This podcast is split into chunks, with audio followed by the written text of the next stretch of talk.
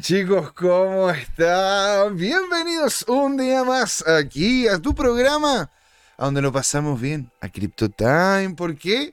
Porque es hora de hablar de criptos. Muchas gracias a todos los que nos están viendo en este momento y una, una alegría, alegría ver a Tomicro nuevamente aquí con nosotros, que estuvo dándose una vuelta por Italia, por Grecia. Dice que lo vendió todo. Bueno, vamos a ver, ¿no es cierto? Eh, sería un buen momento para hacer una compra eso es lo que vamos a comentar, ¿verdad? La primera patita de CryptoTime, en donde vamos a estar conversando, ¿verdad? Con don Jorge Gatica, vamos a estar viendo los analistas, qué es lo que está ocurriendo, qué nos podría comentar él sobre lo que ha visto en el Twitter verso criptográfico.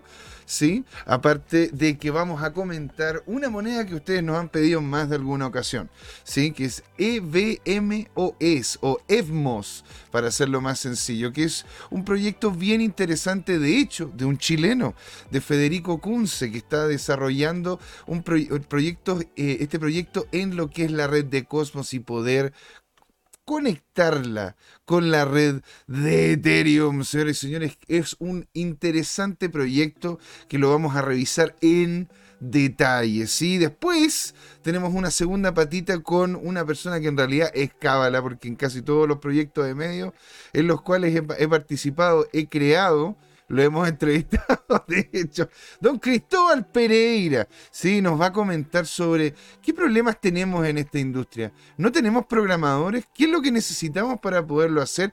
¿Qué proyectos hay interesantes en nuestro ecosistema. Eso, vamos a conversar con Cristóbal Pereira, ¿verdad? ¿Qué es lo que está ocurriendo en el acontecer nacional, internacional? ¿Qué cosas se necesitan? ¿Qué profesionales deberíamos ¿no es cierto?, incentivar y que se queden dentro de esta industria. Eso es la segunda patita de Crypto Time, señoras y señores, sin darle más vuelta. Empieza todo, porque es hora de hablar de criptos.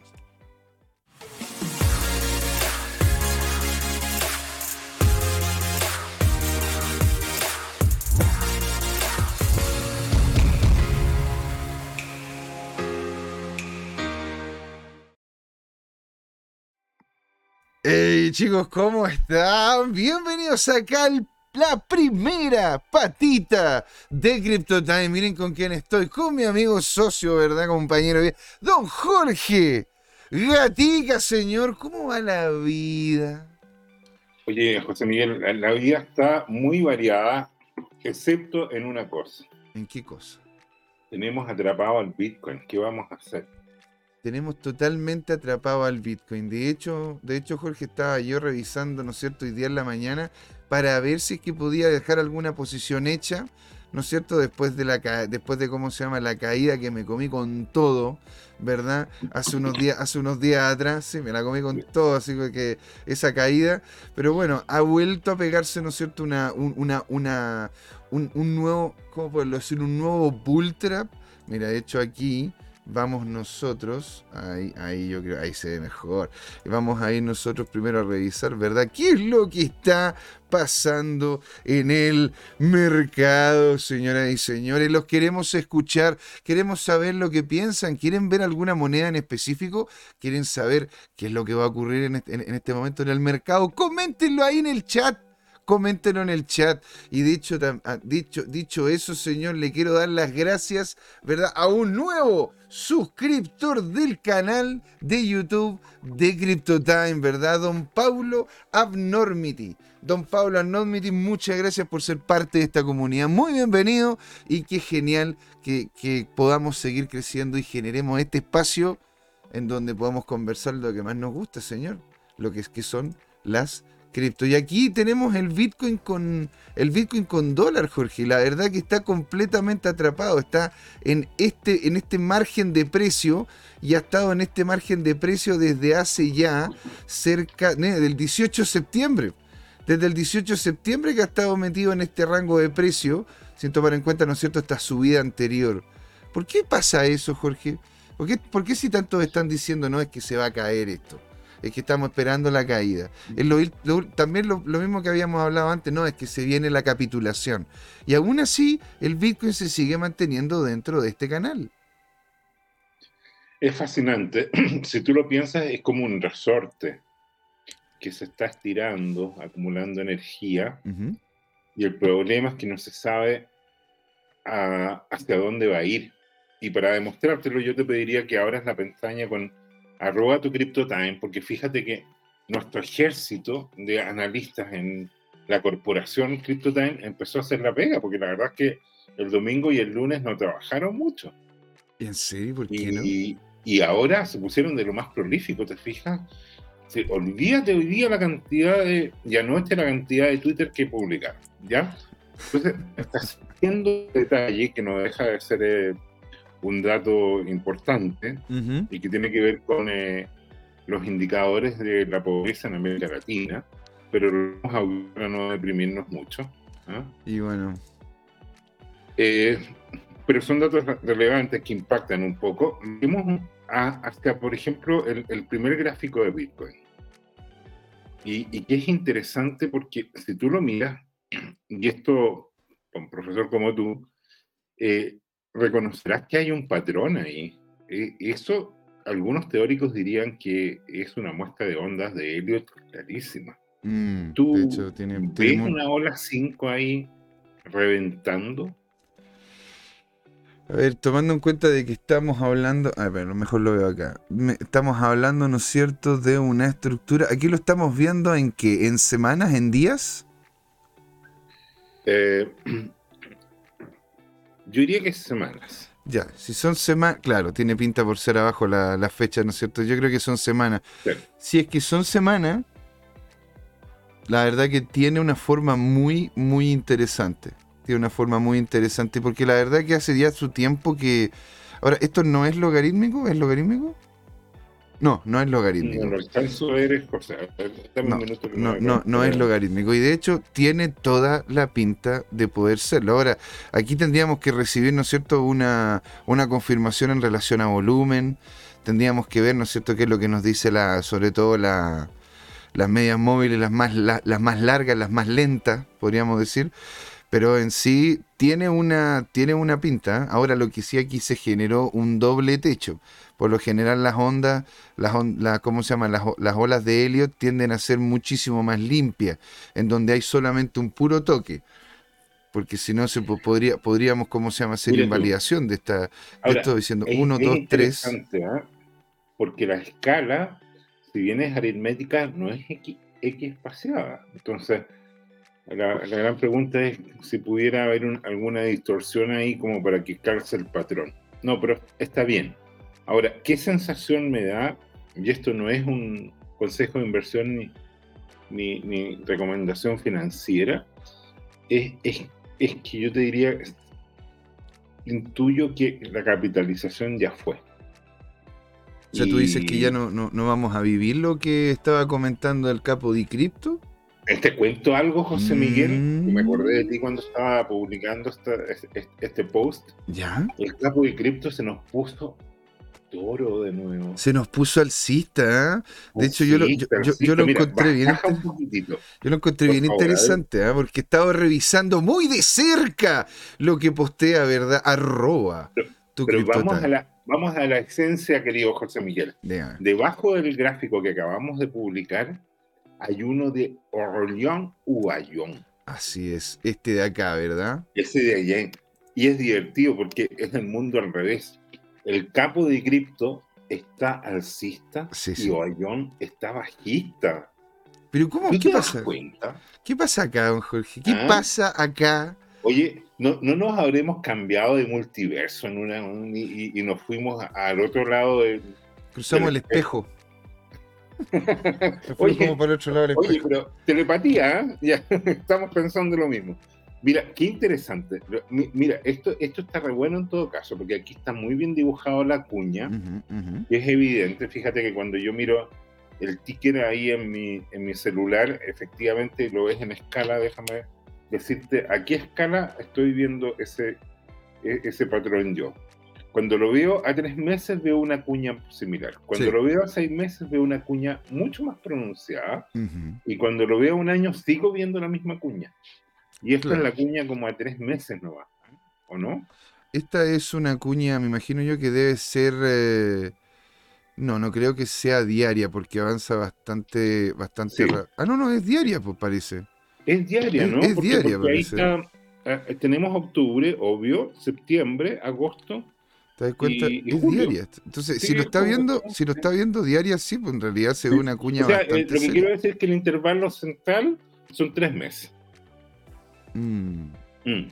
Y entonces, te cuento algo, cuando yo veo un celular, el intervalo seis meses es la misma cuña. mm. Y cuando veo- lo veo un año, sigue siendo la misma cuña. Entonces, ¿cuál es el problema de esto? Entre comillas, el problema. Que como dice Bayón, esta cosa se puede ir para cualquiera de los lados, lados, pero hay una tendencia más bajista.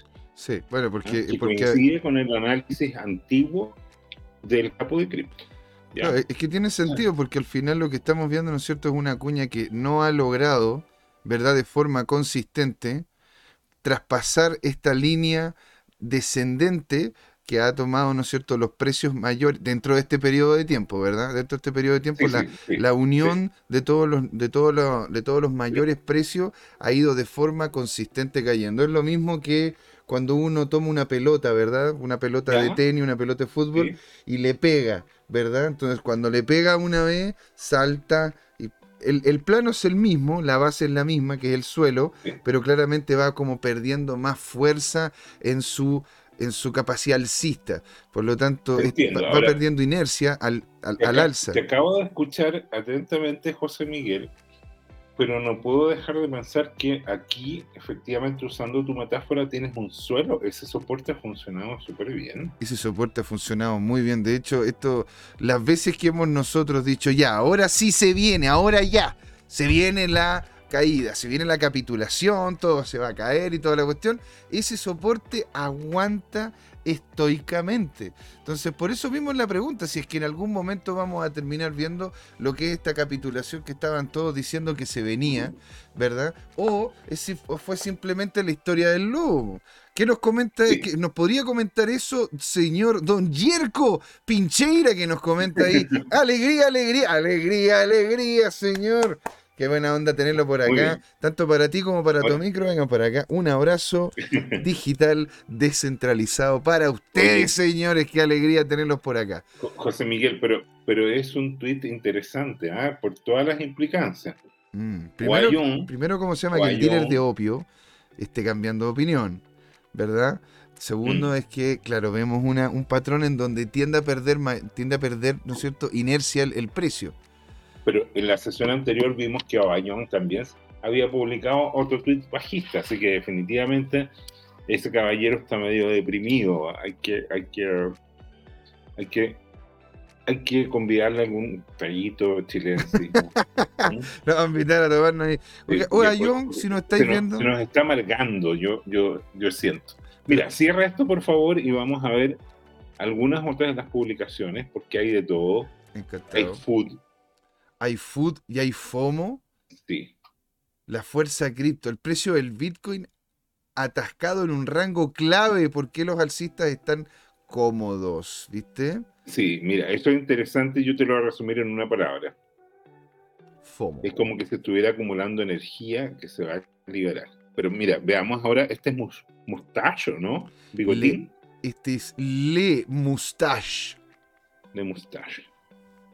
Mira, en realidad, y, y este, ahora él lo está, está viendo un hombro cabeza a hombro en una diagonal Sí. invertido. Es decir, aquí estaría el hombro, la cabeza y el hombro. Y claro, tiende, tiende como se llama un hombro cabeza hombro invertido, pero ojo, ah, por lo general hombro cabeza hombros tienden a ser planos. No, no, no, no, Sí, no, sí. en, eh, no, en- no Tú, como se tú llama en dices que es declinación. extraño, es medio forzado este análisis. Es ¿Eso un quieres decir? O sea, si, si a mí me sale eso con un estudiante o alguien con el cual está haciendo algún curso y me viene a preguntar, yo le diría, mira, tómalo con un grano de sal. ¿Te das cuenta? Porque por lo general los hombros cabeza a hombro tienden a ser en horizontal. Porque en, en- en- en inclinado entonces podríais jugar mucho con la mate, podríais jugar mucho con el tema técnico, ¿te das Te cuenta? entiendo, te Oigan, entiendo. y nos pregunta, nos pregunta ayer, oigan, ¿a cuánto tiene el kilo, el kilo de BTC? no tiene precio. No tiene Oye, precio. eh, Oye, José, cerremos esto. Ya, pero está bien, es como para darle como tú dices, algo de sabor a la vida. Ya. ¿Ya? Y, y aquí viene la gran pregunta, ¿no es cierto? que, que es la esencia de lo que yo te decía. La gran pregunta de en este momento del Bitcoin. ¿Lo- ¿Vas a agrandar ese, esa imagen? Este, esta imagen Sí. de acá. Es- mm, ¿Está adentro el piso? ¿Ya fue? ¿Capitulamos? Pero esa es la pregunta que te estaba haciendo Jorge todo este rato. O sea, si es que ya. Porque al final esta cuestión parece ser como Pedrito y el lobo. Viene el lobo, viene el lobo, viene el lobo y no viene, po. José, la sensación que tengo yo es que ya capitulamos y eh, tal como muestran aquí, casi todos los indicadores muestran que ya fue el Mm. mínimo y que de aquí hacia arriba. Y mi Mira. interpretación es que todo este tema de estar pegado en la franja es que efectivamente la economía está con mucha presión bajista, pero que hay un poder comprador que va a seguir sosteniendo el precio. de- Lo cual no quita que podríamos llegar nuevamente a los 18 mil dólares, pero yo sospecho que para que caiga a 17.500, que es como el piso de, esta, de, este ciclo, yo intuyo que no va a ocurrir. Yo pensé, acuérdate, que cuando el capo cripto decía que íbamos a capitular, iba a haber un mechazo épico que iba a llegar al orden de los 16.000, iba a coquetear con los 15.000 dólares, pero la verdad es que en la medida que el tiempo pasa, veo que es- es- está mejorando la perspectiva del Bitcoin. Porque hay muchas señales alcistas del Bitcoin. De en hecho, los indicadores, como muestra aquí, porque a ti te gusta, Ajá. no solamente un patrón en el precio. Tú, tú dices el análisis tiene que ser más complejo y quieres ver algún otro indicador, una medida del impulso, Es que de claro, la inercia, porque- de, porque- de todas estas cosas final, físicas que tú usas para metaforizar. es que claro, al final si no, eh, eh, es como muy, es muy, es muy por encima en definitiva, si no tienes otra serie de cosas. Aquí don José Manuel Pérez. Don José Manuel, qué alegría tenerlo por acá. Venga para acá. Un abrazo descentralizado digital para usted y nos dice, ya fue, ya, Ya fue. fue. Si el SP también, el SP también, el, el Standard Poor's también, ya no está bajando más, ya está ahí llegó. Y eh, bueno, puede ser, ¿ah? En una de esas ya estamos en, en- en- en lo que sería una. ¿Cómo podríamos colocarle? Una, una vuelta a lo que serían números positivos. Es decir, el ver al, al BTC en este momento en sus mínimos, en los mínimos que vamos a tener, ¿verdad? En este momento, para después, ¿no es cierto?, tener, tener potencial de alza. ¿Y, y hasta dónde está viendo el capo de cripto al ser alcista? Momento, momento. El capo de cripto no lo voy a soltar enseguida. ¿Qué te Ah, pasa? ah, bueno. Baja un poquito más y vamos a ver a, a- a- los campeones de segunda división primero. Con el campeón de la Champions la ponemos al final. Ah, pues muy bien. Y este de acá, Stock Money Lizard. Exactamente, el lagartito. ¿ah? ¿Qué sucede con este hombre? Porque ¿qué es lo que nos está diciendo? Nos está diciendo de que ahí al parecer hay un par de dojis bien interesantes, ¿ah? O sea, ahí lo que identifica es, dime tú, eh, identifica fractales. Ahora, profesor, ¿usted piensa que los fractales son señales Uy. válidas? Eh, bueno, si lo tomamos así, en realidad, ponte tú, Fibonacci podría ser una especie de fractal que tiene una matemática en específico. Ya. ¿verdad? Que tiene una fórmula. En sí, yo lo que estoy viendo acá es que, claro, a ver, abajo me imagino que ese es el RSI, que está en extremo bajo. Aparte de que te estamos viendo, ¿no es cierto?, un cambio, un cambio de, un cambio de tendencia. Es lo que he visto yo, pues sí, de hecho, por eso mismo, Jorge. Yo, ver, lo- yo el otro día, el otro día hice una posición cuando empecé a ver, ¿no es cierto?, lo que fue la salida del precio, porque dice, dije, oye, todos los indicadores, todo estaba dando de que en realidad ahora íbamos a tener una subida a por lo menos, decía yo, los 20. A ver, ¿a dónde lo- aquí lo tenía marcado. Por lo menos hasta los 23.000, hasta los 23.000, eso es lo que yo tenía proyectado. Yo decía, ah, bueno, estamos viendo entonces de, de la, la subida acá, el, el RSI está por los suelos, las, ¿cómo se llama? Las medias móviles lo indican, aparte de que yo tengo otros, otros elementos que me, que me permiten a mí hacer mis propias decisiones, y todo daba positivo. Y aún así, subió, bajó y sigue lateralizando. ¿Te das cuenta? En una de esas, claro, si lo vemos a largo periodo, porque ten- ten- tengo aquí visto que, claro, está, esto está por día. No, por dos meses. cada vela son dos meses. Entonces, claro, en un largo periodo podríamos estar viendo un cambio de tendencia, pero en el corto plazo, al parecer va a, va a tender a seguir lateralizando, sobre todo si es que siguen las presiones en lo que es la economía internacional. ¿Qué es lo que dices tú, Jorge? ¿Tiene razón Eh. o no con José Manuel? Que ya fue ya. Yo, yo intuyo que ya fue. Por lo menos esta semana estoy alcista, fíjate. Mira qué bien, hombre. Yo, pienso que lo, lo peor ya pasó. Vamos a ver si la economía Vamos a ver si es que la economía se, se supera, mejora. Y no- mundial que está viviendo, por favor, cerca de varios Pero hay, hay un gráfico que es de terror, eh, José Miguel. ¿ah? ¿Cuál? Por favor, avanza. A uno de Jack Murphy del 18 de octubre. Este de acá. Ese mismo. Oh, y ¿Qué, dice qué es aquí, lo que muestra? it's coming. Esto, esto muestra una estadística sobre las compras de hogares en Estados Unidos.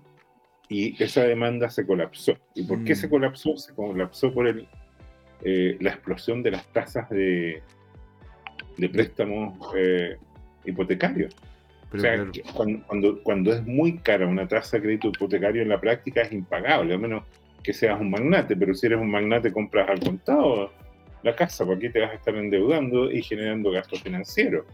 claro. Y la gente que realmente lo necesita, eh, si, si tomas un crédito hipotecario con una tasa alta, en la práctica terminas pagando dos o tres casas en el mismo lapso que tú pudiste comprar uno. Y esa es la tragedia que estamos viviendo, por ejemplo, los chilenos. Mm. Los chilenos en los últimos 30 años teníamos créditos increíblemente baratos. Fíjate que Ricardo Lagos se le critica que concesionó primero a Frey y después a Lagos, que, que concesionaron eh, un montón de obras públicas, pero ¿saben? Los beneficios de esa estrategia es que el Estado, que siempre es pobre, es escaso en Latinoamérica, no tiene que destinar recursos a construir infraestructura porque genera la confianza que venga un capitalista externo o un interno con mucho y te ponen dinero ya como inversión y después lo va sacando como pagos de esa concesión Claro. en un periodo largo de tiempo. Por lo tanto, eh, el Estado puede dedicarse a hacer su trabajo y eso significa que cuando entran nuevos capitales hay abundancia en la oferta de dinero y por lo tanto, cuando algo abunda, el costo cae. ¿Cuál es la medida del costo de oportunidad del dinero? La tasa de interés. claro. Si hay más capital, la tasa de interés cae y por lo tanto tu tarjeta de crédito es más barata, el crédito para comprarte un auto es más barato, el crédito para comprarte cuotas de refrigeradores, electrodomésticos, celulares, todos estos artefactos son más baratos. Cuando no pasa aquello, por lo tanto escasea el capital y las tasas de interés se disparan y por lo tanto todo lo que sea crédito se te hace mucho más caro. Y en términos prácticos, hoy día a las nuevas generaciones les va a ser muy difícil ser dueños de su propio bien raíz, sea casa o departamento, porque hay escasez de capital, los capitales no solo no vienen a Chile, sino que se van de Chile.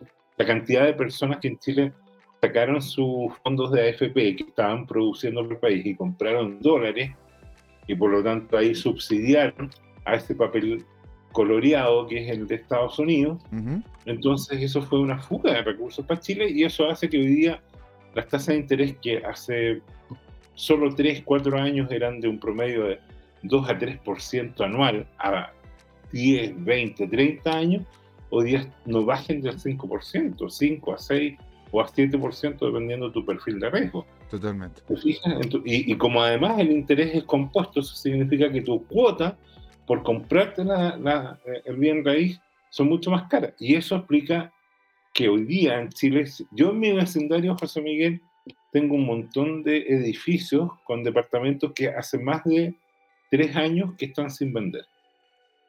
Wow. Claro, es que en realidad también es que no es conveniente, pues al final, al final todo es incentivo. El Sí. incentivo, ¿no es cierto?, es lo que termina moviendo. Y por eso también se mueven las tasas de interés. Porque, ¿Por qué se llaman las tasas de interés? Porque te generan, ¿no es cierto? Bueno, ahí hay, hay toda una historia detrás del, del tema, ver, pero, pero sí. en, en- en cierto sentido lo que ocurre es que tú cuando mueves la tasa de interés, vas haciendo, vas generando mayor o menor incentivo. Si tú tienes una tasa de interés muy alta, no vas a querer pedir un crédito porque vas a tener que pagar mucho, pero vas a querer ahorrar, porque te va a permitir, ¿no es cierto?, colocar el dinero ahí, te va a entregar una rentabilidad de vuelta mayor, ¿no es cierto? Y lo mismo pasa viceversa. Si es que vas a, bajar las tasas de interés, se me desincentiva el ahorro e incentivo a invertir o a pedir plata para hacer alguna otra cosa. ¿Te das cuenta? Entonces, oye, dime. Pero yo, yo, yo creo que si bien soy optimista, tengo que cumplir con un deber ético y te tengo que mostrar la realidad de la vida. ¿Cuál es la realidad de la vida, Jorge? Hay escenarios muy bajistas, querido profesor. No te pobre, pero ¿qué onda? Vamos a terminar saliendo. Vamos, a el guaripola de ese escenario bajista. Por favor, eh, deja de proyectar esa imagen y empieza a bajar hasta que ubiques un tuit de Oayón. Oayón. De octubre. Eh, se reconoce enseguida porque es una imagen negra, negra, negra, como ah, mi alma. Ahí, esta, negra como, negra como, como, como, negra, ¿cómo se podría decir? Oscura, Oscura. negra. Amarga, fría, ¿ah? más fría, más fría que. ¿De dónde está el piloto? Cuando le pregunta a una niñita, ¿ahora quiere café? ¿Cómo lo quiere? Y ella dice, negra y amarga como mi alma. Oh.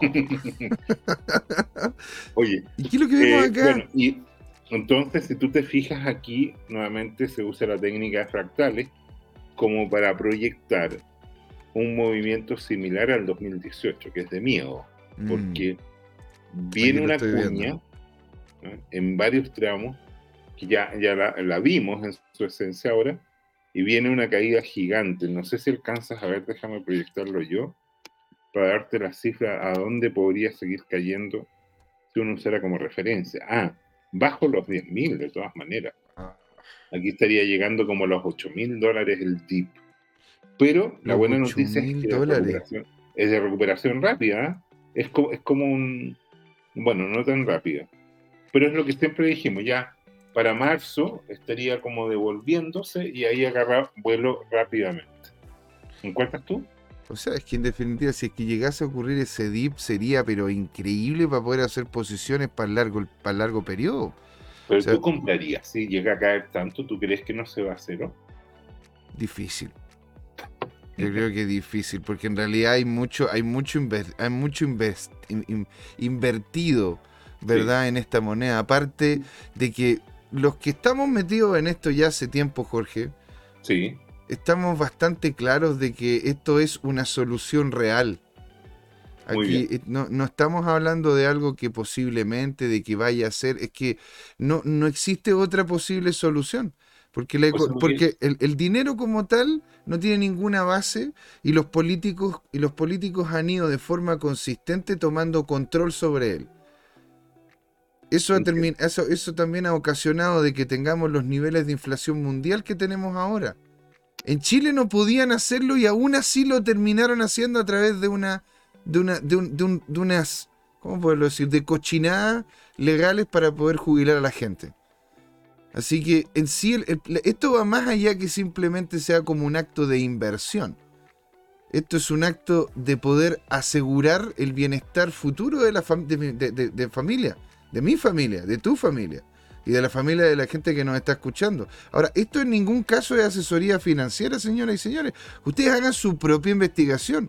Solo que, claro, a ver, nosotros revisando esto casi, casi a diario literalmente tres veces a la semana, más, más viendo, ¿no es cierto?, el domingo. No, mientras, casi a diario y varias veces en el día. Yo diría casi a la hora en tu caso. Y te das cuenta, entonces por eso mismo uno ve cómo es que el desastre económico vinculado con las monedas tradicionales se viene.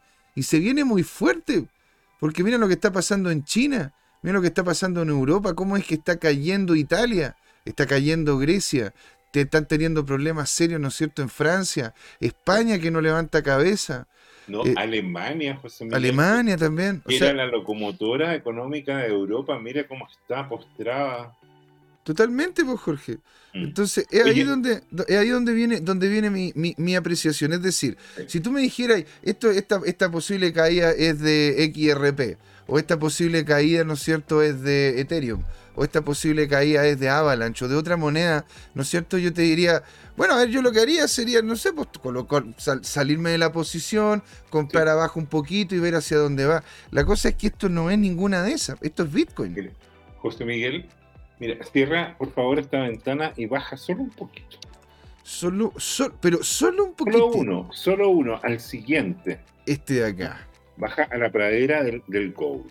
¿ah? A la pradera de Gold Prayer. la, este pradera del... espectacular. ¿ah? ¿Sabes tú qué es?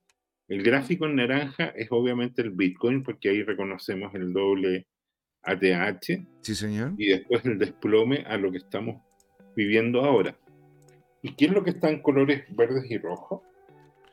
Eso es eh, la suma de USDT más USDC, que son las dos monedas estables. Entonces, y que tienen una fortuna. Tú sabes que la última vez que vimos esa suma estaba como en 150 mil millones de dólares, que es como más de 10 veces el, tema histórico en el último ciclo. Pero esto que estamos viendo, el precio, el market cap, ¿qué estamos viendo? A ver, En, naranjo está el, eh, el, precio del Bitcoin. Ok. ¿Ya? En naranjo está el precio del Bitcoin, perfecto. Lo estoy viendo acá. en naranjo. Y lo que estamos viendo en colores es el USDC más USDT como dominancia del mercado. Ah, ya. Ahora, ahora calz, ahora me Entonces, ¿qué, es lo que dice este analista? Dice que para él es obvio que se viene una gran movida, ¿ya? Y que tenemos que estar preparados para reaccionar. ¿Y cuál sería este tema? Que aumente la dominancia de las monedas estables, lo cual haría caer eh, el precio del Bitcoin probablemente, o que el precio del Bitcoin se dispare producto de que se empiecen a consumir, eh, que la gente empiece a dejar de tener esta moneda estable USDC más USDT y empiece a comprar Bitcoin y por lo tanto el precio se va para arriba. Ahora mira, aquí don Javier Salinas nos dice, por fin, por fin, por fin Jorge está alcista. Dice, va a levantar, va a levantar, ¿no es cierto?, las manos, va a darle un saludo a Alá, ¿no es cierto? Bueno, don José Javier es un gran acompañante, entonces ahora, ahora te voy a colocar de premio por ese comentario al capo de cripto.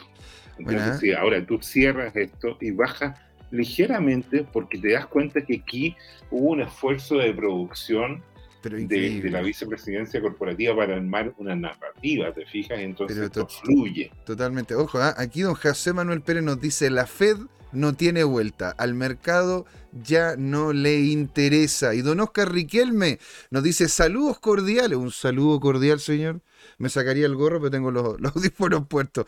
¡Tanto tiempo! Para mí el BTC está golpeado por la economía y la incertidumbre, pero no vendo porque creo en el proyecto a largo plazo. Exactamente, exactamente, señor. Pero mira, ahora, por favor, este, este, este, este personaje eh, el capo cripto estaba convencido que capitulábamos a 14.000. ¿eh? Y como que de alguna manera ya está, eh, ya está comprando de nuevo y, ya está viendo que no ve capitulación. Yo te diría que ese es el mensaje. O sea, imagínate, eh, eh, y estamos estamos hablando, estamos hablando de, un, de una persona que de forma consistente lo único que hacía era decirle a la gente, después no se pongan a llorar, ¿ah? aquí esto va a bajar, ¿ah? no se pongan a llorar, ¿ah? y, ahora estamos viéndolo con un target en los 21. Ahora, es muy posible que termine haciendo lo que él también comentaba, de que esto, este, esta alza que, va, que está viendo el hombre, Va a, va a, ser rechazada por el mercado y se vuelva, ¿no es cierto?, a niveles anteriores o incluso menos. Porque muchas veces cuando hay movimientos fuertes a la, a la, a la baja, muchos bots terminan tomando esto como una como, como un incentivo a la venta y se ponen a vender mucho más. Y eso empuja de verdad el mercado a unos mínimos más pequeños de los que teníamos anteriormente. Entonces, tú dices que el hombre acá está viendo una alza consistente o lo que él decía que iba a subir y después iba a bajar. No, no, pero es que yo, yo veo que aquí el, el tema del alza que, que estaría previendo el capo cripto hay que ubicarla en otro contexto. Ahora, si gusta cerrar esta presentación y bajar varias imágenes más, hasta dar una con una línea muy macro en, en un cuadro, yo te diría beige claro. Beige claro. Beige claro. Baja nomás, baja nomás. Mira, Ah, mientras yo creo que tanto, te yo le- pasaste. le- Yo creo que te pasaste, te ¿Me pasaste mucho. Sí, era, era la beige claro que más. Esa misma. Esta, oye, Mira que es interesante esta, aquí- esta línea de tendencia. Esta línea de tendencia es muy interesante porque esa diagonal, que tú dijiste que es cuestionable, tiene algo re interesante y es la cantidad de toques que ha tenido, Claro. ¿o no? La cantidad de veces que ha sido desafiada. Muy bien. Y en sí, y en sí, ¿cómo se llama? Se ha mantenido de forma consistente desde los 67K hasta los 19.5K. Ahora, bueno, en sí, en sí, ¿cómo se llama? El, te- el tema de, de la evaluación, evaluación técnica, ¿verdad? Tiene, mucho que ver con encontrar patrones, con encontrar dinámicas que sean repetitivas. Y aquí, claro, o sea, aquí también podríamos crear una, una, una que estuviese, ¿no es cierto?, vinculando todas estas de acá y pasase justo por debajo de estas dos de acá. ¿Te das cuenta? Y ahí generar una, una, una ¿cómo puedo decir? Una, un precio estable en los 19.000. ¿Te das cuenta? Entonces, eh, en Pero, sí pero cuando- viene el contrapunto, ¿no? Que, que sería el siguiente, José.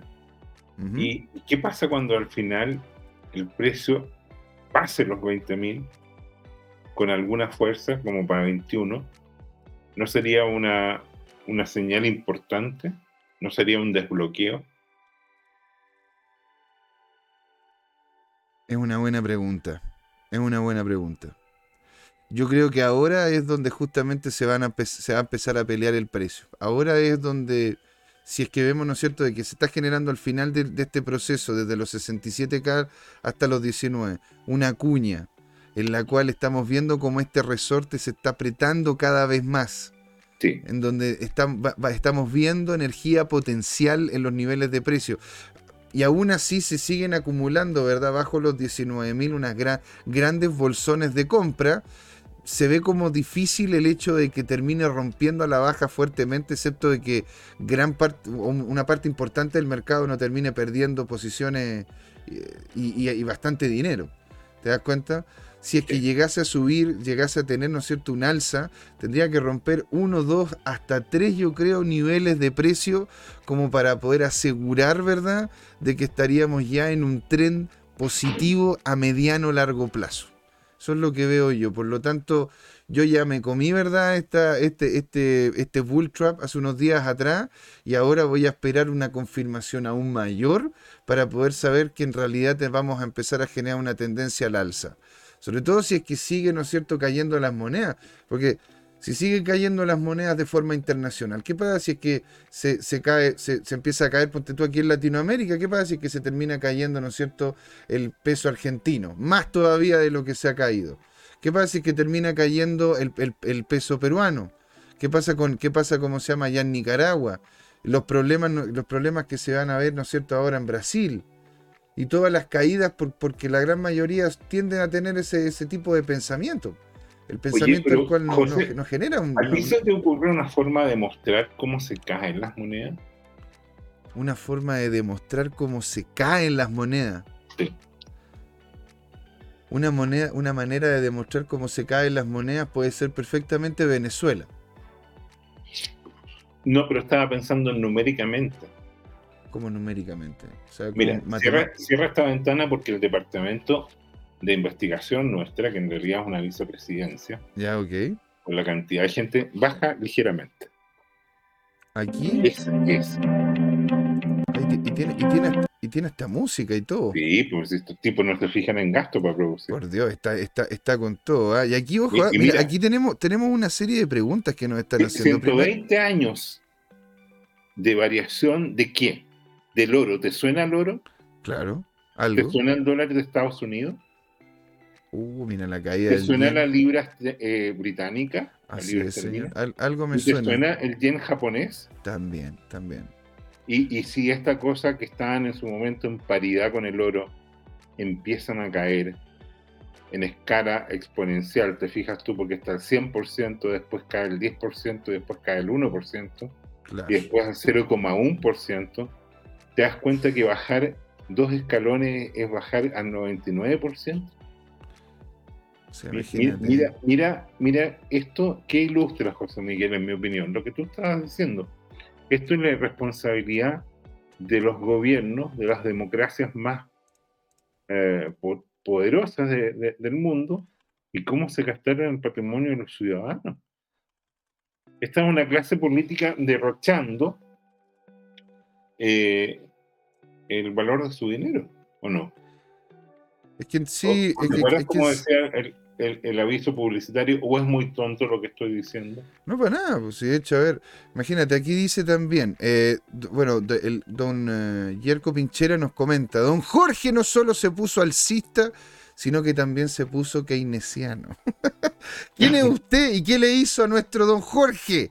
Y don Pickenbauer, Pickenbauer, qué genial tenerte acá, hombre, ven para acá. Un abrazo descentralizado, digital para ti, qué genial, ¿no es cierto? Buenas, ¿cómo va todo? ¿Cuál es el tema de hoy? Hoy es el tema, vamos, estamos hablando de analistas y ahora de hecho vamos a partir con la moneda de la semana. ¿No es cierto? Don José Manuel Pérez dice la deuda del tío Sam de 90 trillones en, en 10 años más. Acuérdense lo que les estoy diciendo. Y continúa don Javier Salinas con una pregunta. Nos dice, si el dólar cada vez cuesta más caro y el BTC ha mantenido su paridad, ¿se puede decir de que el BTC ha subido de valor? ¿Qué dice? Es una pregunta para ti, para un profesor que hacía la historia del dinero.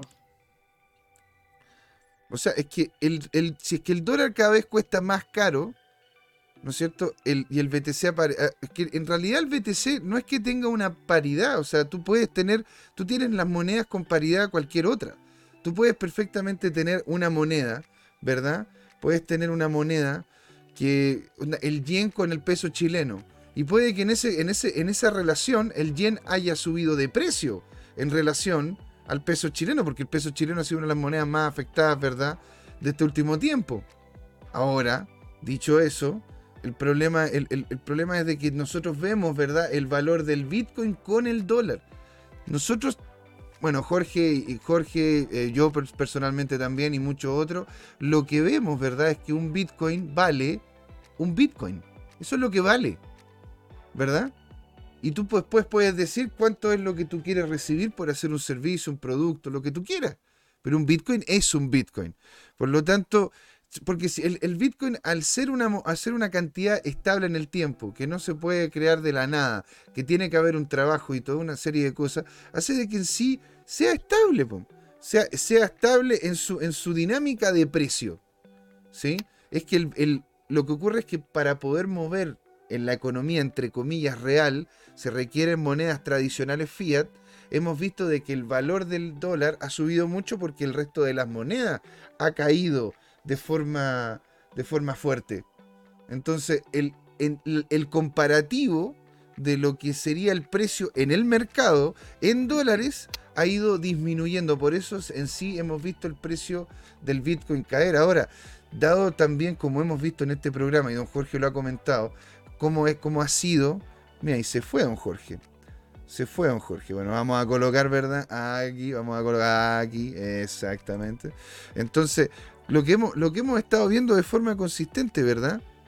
Es que el precio del BTC es el mismo. O el. Ahí, volvió don Jorge.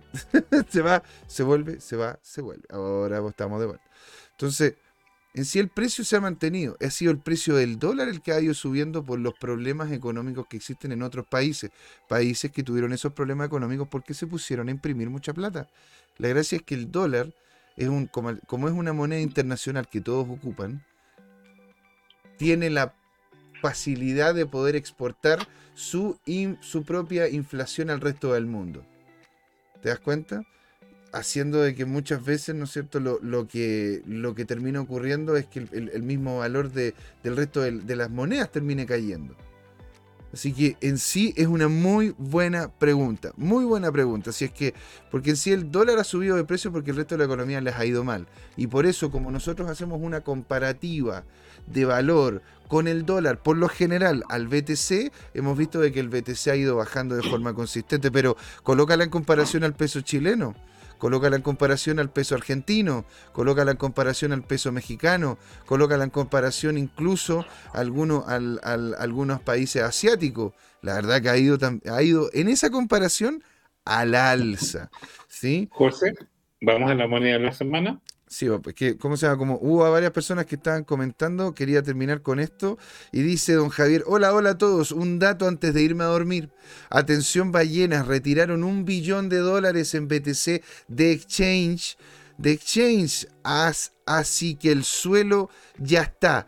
Y no falta una caída, y nos falta una caída pequeña para ir al alza de los dos años. Mire qué bien, ¿eh? Yo, quiero, yo quiero recomendar a tu CryptoTime porque efectivamente hay un tweet que muestra una salida de 48 mil BTC de Coinbase. No sé si es la misma, si es la misma, está bien. Y si no es la misma, es más alcista todavía. Madre de Dios. Y por eso, eso, eso es muy, muy potente. Y don, y don, ¿cómo se llama? Don Jerko, antes de irnos a la moneda de la semana, nos dice: Y José Miguel se puso maximalista. ¿Qué está pasando? Ahora falta que yo deje de ser criptoanarquista y me declare inversionista institucional. Pero señora, es que a ver, una cosa, son, una cosa es la moneda ¿No es? A mí me encanta invertir, a mí me gustan todas y que ojalá el mercado decida cuál es la que termina quedándose. Dicho eso, la tecnología no miente. Y la tecnología dicta de que el Bitcoin es la moneda descentralizada por excelencia y que esta es una moneda que es más probable que termine siendo, ¿verdad? La moneda de cambio. Ethereum puede llegar y ser, ¿no es cierto?, una moneda del ecosistema, puede incluso ser lo que sería la moneda bancaria futuro y en una de esas XRP, el SWIFT, Vete a saber tú. Ahí hay que ver, ¿no es cierto?, lo que indica y lo que quiere el mercado. Y Don Oscar Riquelme nos dice, no vendo, mi porcentaje invertido es menor y es el dinero que no necesito. Fue una apuesta muy largo plazo, a 10 años o más. Muy bien, señor, como las dinámicas que comenta, ¿verdad? Don Jorge Gatica, cuando nos dice, ¿verdad?, qué es lo que ocurre, qué es lo que tenemos que hacer nosotros con el sistema de, no, ¿cómo se llama? Eh, dólar, dólar average, no, dólar DCM, ¿no? Dollar cost average, ese era el, ese era el Y allí, señores, vamos a irnos entonces, ¿verdad? A lo que es la moneda de la semana. La moneda de la semana, ¿verdad? Que varios de ustedes nos comentaron que tenían un serio interés, que querían saber sobre esta moneda, qué es lo que ocurre, por qué ocurre y qué pasa con esta cuestión vamos a hablar de Evmos. Evmos es la, es la mejor red EVM. ¿Qué es EVM? Y veamos, ¿no es cierto?, cuál sería ese potencial de inversión que tiene.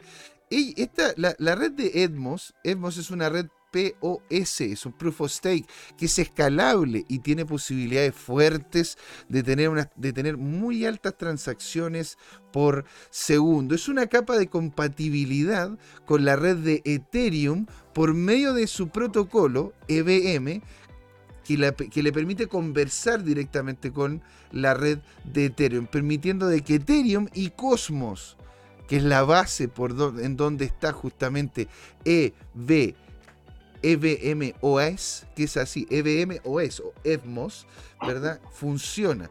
Es literalmente una capa de conversación entre Cosmos y Ethereum, gracias a los chicos de Tendermint. ¿Sí? Vamos a seguir entonces. El inicio de EVMOS partió por allá por el 2016. Es un proyecto de Tendermint que tenía la idea de generar una capa de compatibilidad con Ethereum. De esa manera poder tener contratos inteligentes, ¿verdad? Gracias a, lo que es la máquina virtual de Ethereum dentro de Cosmos. Y esto permite de que todos los proyectos que están también en Ethereum puedan, entre comillas, vivir o participar también dentro del ecosistema de, Cosmos. Esto también permite de que puedan bajar los costos, eh, los costos de operación y operar ambas redes al comunicarla. La fortaleza de este proyecto es que junta, de hecho, los dos proyectos de Proof of Stake más grandes dentro de este ecosistema. ¿verdad? Dentro de lo que es la industria, junta a los dos proyectos más grandes que hay. Es, y también involucra, ¿verdad? El SDK de Cosmos, que el SDK es simplemente una suite de desarrollo, ¿verdad? Que son como herramientas, las cuales, al igual que un Lego, te permiten crear programas de forma sencilla. Tú quieres este módulo, lo, lo integras. Quieres que se pueda conectar con tal red, integras ese módulo para tal red, ¿sí?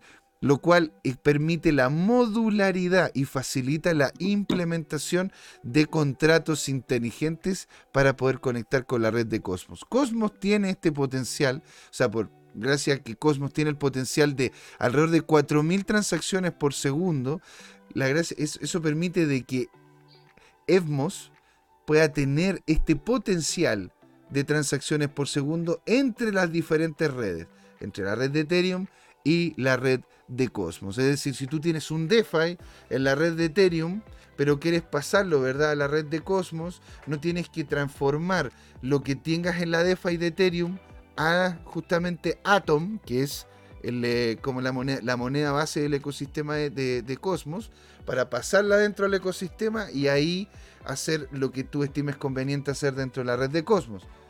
No, tú puedes hacerlo inmediatamente a través de esta conexión, que es EFMOS, lo cual es muy interesante si es que uno quiere hacer sobre todo arbitraje, quiere hacer, ¿no cierto?, movimientos de DeFi a juegos, si es que uno quiere incluso hacer inversiones en NFT, pero teniendo el resguardo, ¿no es cierto?, en una segunda red para poder evitar el robo de aquello, la utilización de elementos Web3 también, así que hay mucho, mucho que se puede hacer, ¿no es cierto?, con esta red de EFMOS. El ecosistema de Cosmos, tiene cerca de 58.2 billones de dólares en, capitalización.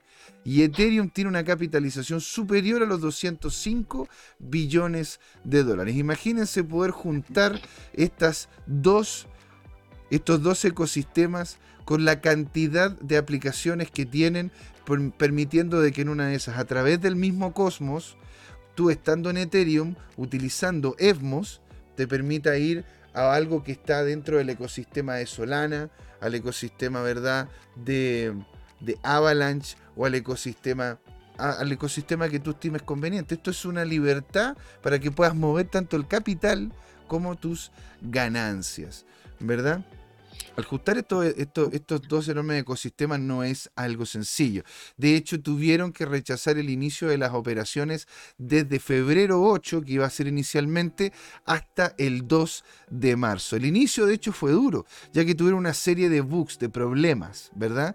Debido a teniendo que tener que bajar la red unas semanas después de haberla tenido que iniciar nuevamente, es decir, cerca de seis semanas se demoraron en retomar lo que es la red. Dicho eso y todos los problemas que han tenido técnicos, porque claramente los van a tener como cualquier, ¿no es cierto?, eh, capa intermedia que intenta conversar entre dos blockchains, hemos visto proyectos muy, muy, muy potentes que están interesados y que están siendo parte de lo que es el ecosistema y utilizando el código para EFMOS, ¿sí? Entre ellos AVE, que lo hemos hablado acá en el programa, Frax, que es otro que también hemos comentado, y Diffusion FI, que es un proyecto muy choro que podríamos también ver dentro de lo que es eh, la moneda de la semana. ¿Quiénes son los que están detrás de este proyecto?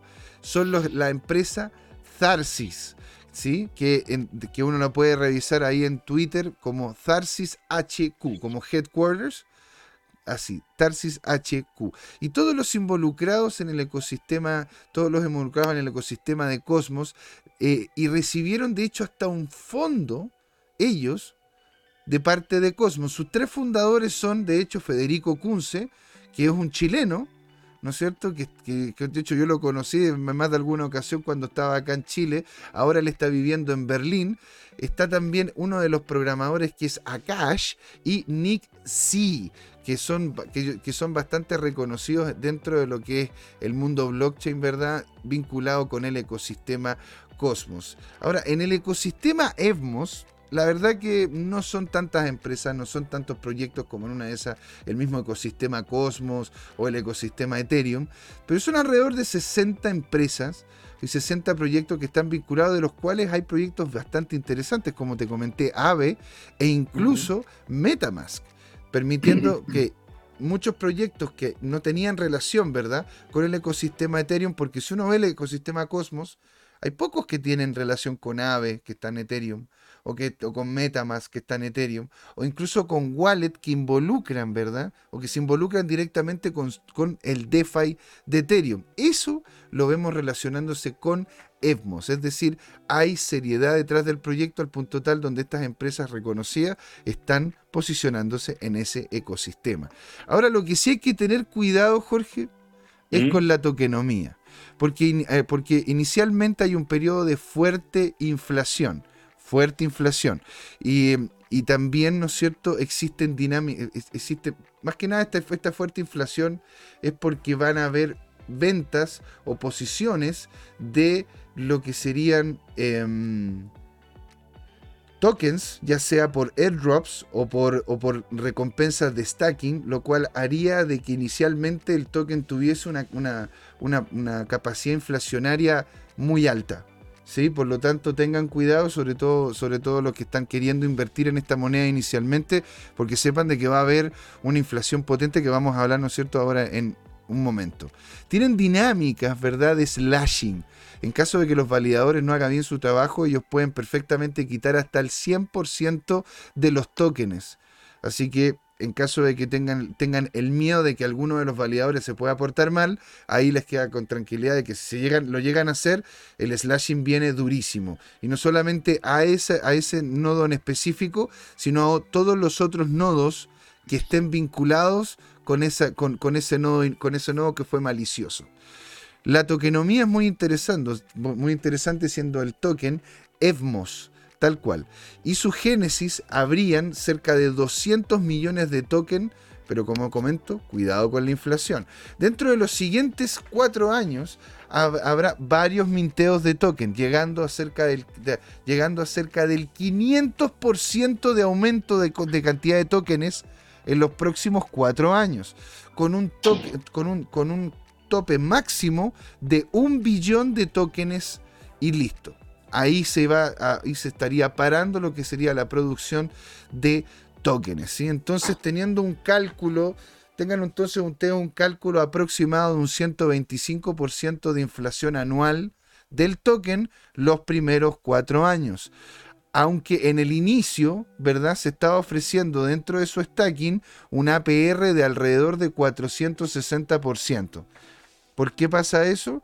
Porque, claramente, aparte de poder hacer frente a lo, que es, el tema inflacionario neto de la moneda, es para poder facilitar, ¿verdad?, de que personas que estén vinculadas con el proyecto puedan generar capital y les permitan poder aumentar la cantidad de, de la cantidad de personas vinculadas al ecosistema. Así que coloquen, ¿no es cierto?, ahí su posición con su propio riesgo. Si nos vamos a lo que es, a lo que comentan, ¿verdad?, en lo que es CoinGecko, vemos de que ha tenido una, ha tenido una caída bastante, bastante importante y aquí incluso como máximo llegó a tener como valor cerca de los 6.68 dólares.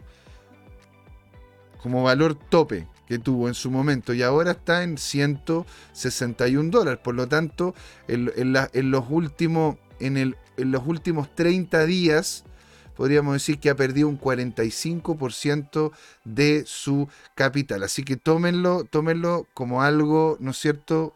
Eh, como, como un resguardo. ¿Sí? de que se pegó una gran baja, hay que ver, ¿no es cierto?, si es que sigue avanzando la capacidad que tiene de, ofrecer la solución como conexión con Cosmos y si es que podríamos verla como una opción real. Aquí podemos ver, ¿no es cierto?, el ecosistema como tal, que tiene AVE. Antes de eso, José, disculpa la interrupción, ¿puedes mostrar eh, el, gráfico con el precio en toda la historia? Esa es toda la historia, pues, Jorge. Si de ah. hecho el token, el token salió, ¿verdad?, este año. Ah, ya, lo confundí con otro token, disculpa. No, claro, es EFMOS. Eh, y bueno, el, que el token salió, ¿verdad? Este año. Una vez que ya tuvieron asegurado y listo, ¿verdad? Lo que es toda la blockchain y las conexiones tras bambalinas. Aquí vemos, aquí vemos el, lo que es el ecosistema, el cual está AVE, está Huobi Global, ¿verdad? Está aquí, está, aquí estarían los de Diffusion Finance, están también los, todo lo que tiene que ver con el tema de Osmosis. Osmosis es otro proyecto muy interesante que de hecho revisamos acá, ¿te acuerdas Jorge? Me acuerdo bien. ¿Te das cuenta? Entonces, eso es lo que yo podría decirles, chicos, sobre lo que es justamente EVMOS como proyecto, como proyecto principal. Y bueno, siendo las 7 con 11, la verdad, hicimos muy buen tiempo tanto para la explicación como para la primera parte. La segunda, señoras y señores, se nos viene una conversa buenísima con don Cristóbal Pereira. Vamos a comentar qué es lo que ocurre, ¿no es cierto?, con, el ecosistema, con el ecosistema latinoamericano, qué proyectos él ha visto, qué eh, proyectos él ha visto que son interesantes. Tenemos problemas con los programadores.